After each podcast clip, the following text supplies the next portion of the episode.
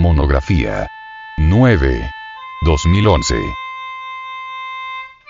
El poder del Kundalini y el despertar de la conciencia. El trabajo esotérico gnóstico encaminado a aniquilar cualquier defecto psicológico, yo, o ego resulta un verdadero rompecabezas chino. No solo debemos comprender previamente el defecto de tipo psicológico en cuestión en todos y cada uno de los niveles subconscientes de la mente, sino además eliminar a cada uno de los yoes que lo caracterizan. Recuerde que el yo son yoes. Cada yo es múltiple.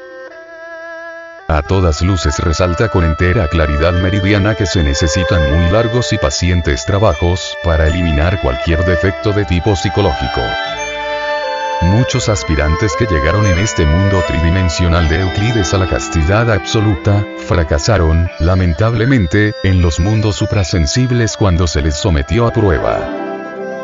Demostraron con hechos contundentes y definitivos que eran fornicarios y adúlteros.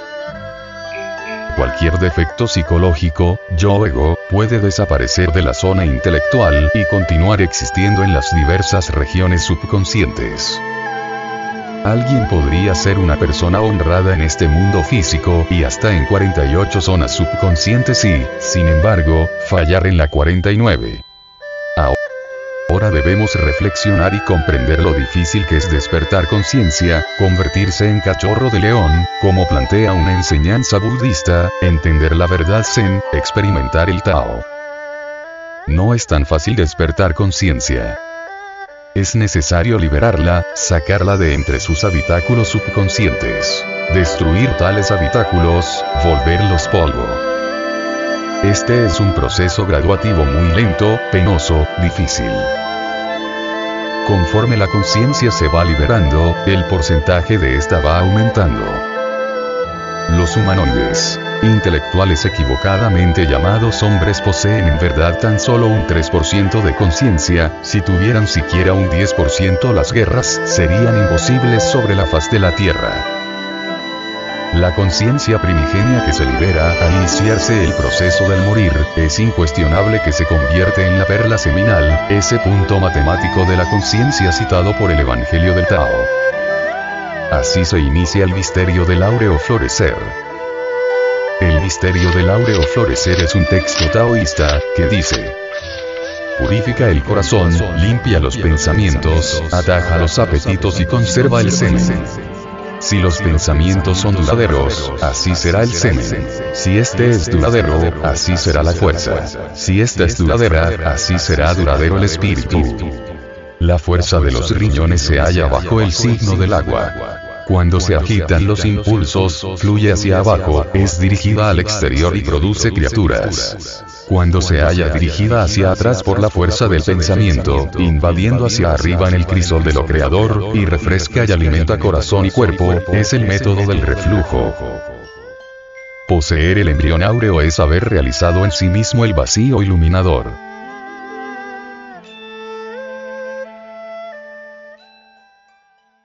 Ahora vayamos hacia los Himalayas. En el Tíbet hay multitud de anacoretas que se encierran en cavernas de por vida. Sus gurujis les han enseñado diversas técnicas de la meditación. Algunos se han convertido en atletas. Otros creen ya estar liberados, etc. Hay quienes se alimentan con puras ortigas, hierbas que encuentran alrededor de su caverna, queriendo así convertirse en, dioses. Cada cual es libre de pensar como quiera, pero a mí me gusta aclarar misterios. No negamos y algunos de esos anacoretas han conseguido hacerse verdaderos atletas de la meditación. En ese estado de éxtasis. Suele suceder que la esencia del yogín se desembotelle, se escape del ego Y en ausencia del ego, la esencia puede sumergirse entre el vacío iluminado. Allí hay ausencia de hombres y de Dios, pero se escuchan las palabras del Eterno. Sumergidos tales santos en meditación profunda, experimentan eso que no es del tiempo. Eso, y es la verdad. Más pasado el, el éxtasis, el chama, retornan otra vez como el genio de Aladino a la botella. Se meten entre el ego para continuar con sus penitencias. Un día de esos tantos puede que se escapen en un Mahasamadhi, se desencarnen. La esencia está acostumbrada ya por disciplina escaparse, salirse del ego. Entonces procederá así, con la muerte del físico. Y esa esencia podrá inclusive hasta viajar a los planetas del Cristo. Planetas que giran alrededor de nuestro sistema solar, como giran los planetas físicos. Así gozarán de un samadhi delicioso. Sucede que en los planetas del Cristo existe otra naturaleza muy distinta a la nuestra. Así como la naturaleza nuestra, la del mundo físico, está sometida a los procesos de nacimiento, crecimiento, desarrollo y muerte. La naturaleza de, los, planetas del Cristo que giran alrededor del Sol es diferente. En esa naturaleza, esa naturaleza es inmutable, eterna. No está sometida a cambios ni a muerte. Por lo tanto, quienes viven en los planetas del Cristo son felices, gozan en su interior, pues, de los esplendores del Cristo íntimo y viven en un éxtasis permanente. Así estos yoguines desembotellados gozarán por un tiempo de la felicidad de los planetas del Cristo. Podrán flotar en el ambiente circundante mas con asombro tales yoguinis verán que no son habitantes de esos mundos. Se les admite de visita, pero que realmente no tienen derecho a existir allí.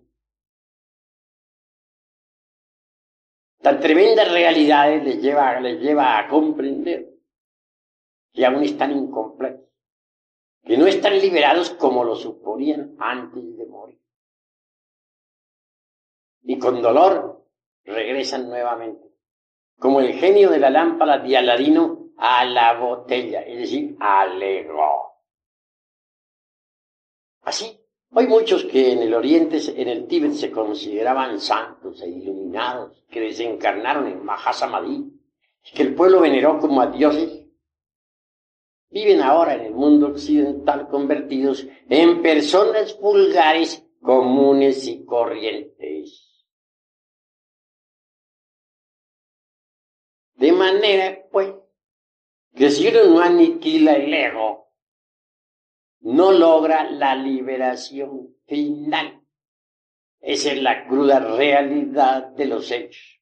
Aunque practique muchos ejercicios yógicos, aunque se encierre en cavernas aisladas del mundo, alimentándose con hierbas por ahí silvestres, etc.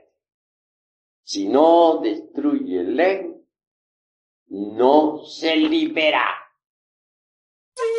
El mitómano presume de iluminado sin haber liberado la conciencia, sin poseer ni siquiera la perla seminal. Así venimos a encontrar dentro de las filas gnósticas personas de psiquismo inferior, subjetivas que se declaran maestros, mahatmas, sacerdotes, obispos, restauradores, sucesores patriarcales, etcétera, etcétera.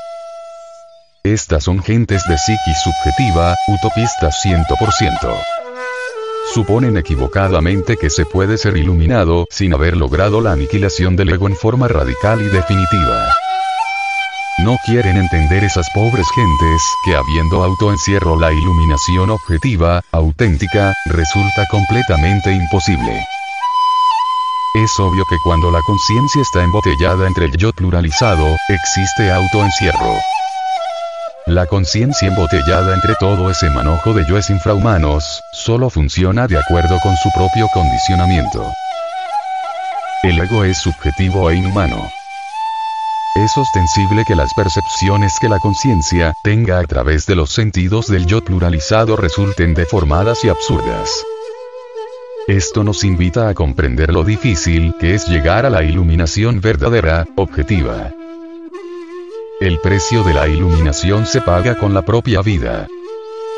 En la tierra sagrada de los Vedas, hay chelas discípulos que después de 30 años de intensivo trabajo, se encuentran tan solo en los comienzos, en el prólogo de su trabajo. Pero el mitómano quiere estar iluminado de la noche a la mañana. Presume de sabio, se cree un dios. El más importante principio es que, cuando el kundalini ha despertado, cesa como un poder estático y se transforma en una potencia dinámica. Aprender a manejar el poder activo del kundalini es urgente para despertar conciencia. En pleno coito químico debemos dirigir inteligentemente el rayo del kundalini contra esos demonios rojos, yoes, dentro de los cuales desgraciadamente se halla la conciencia. No sobra decir, que si no nos elevamos al tercer estado de conciencia, el de la íntima recordación de sí, jamás podríamos utilizar el poder ígneo del kundalini.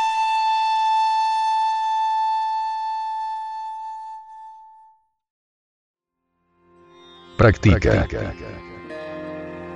Durante siete días por lo menos, y no menos de 60 minutos cada vez, acostado en su lecho, relaje su cuerpo y su mente. Sienta que el fuego sagrado del Kundalini en la iglesia de Feso, que es el ganglio coxígeo, el chakra muladhara, donde dormita la serpiente sagrada.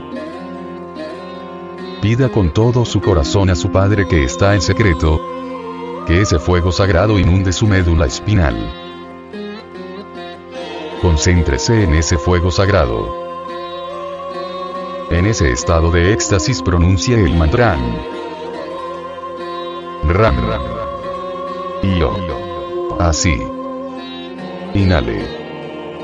Ram. Inhale nuevamente.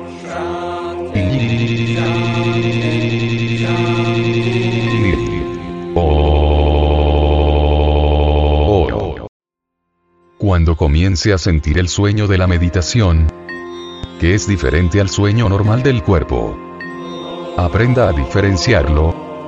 Dirija ese fuego contra los yoes uno a la vez. Luego al siguiente y así sucesivamente, que previamente ha descubierto y comprendido.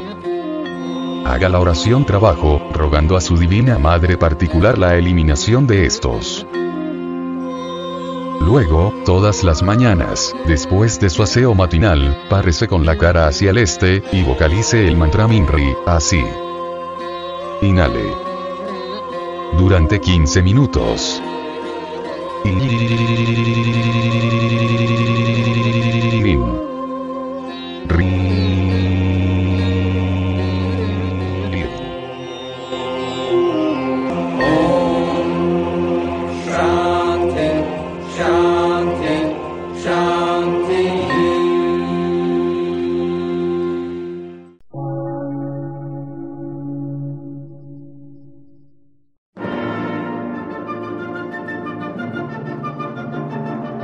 Emisora, gnóstica, transmundial. Por una nueva civilización y una nueva cultura, sobre la faz de la Tierra.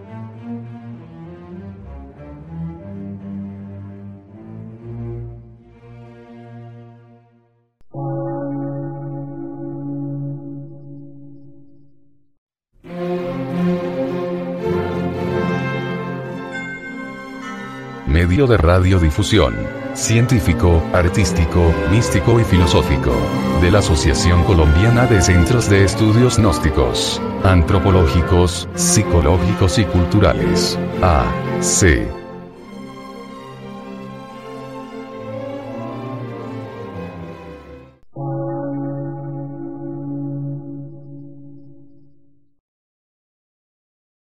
Lectura en movimiento. Difusión sin fronteras.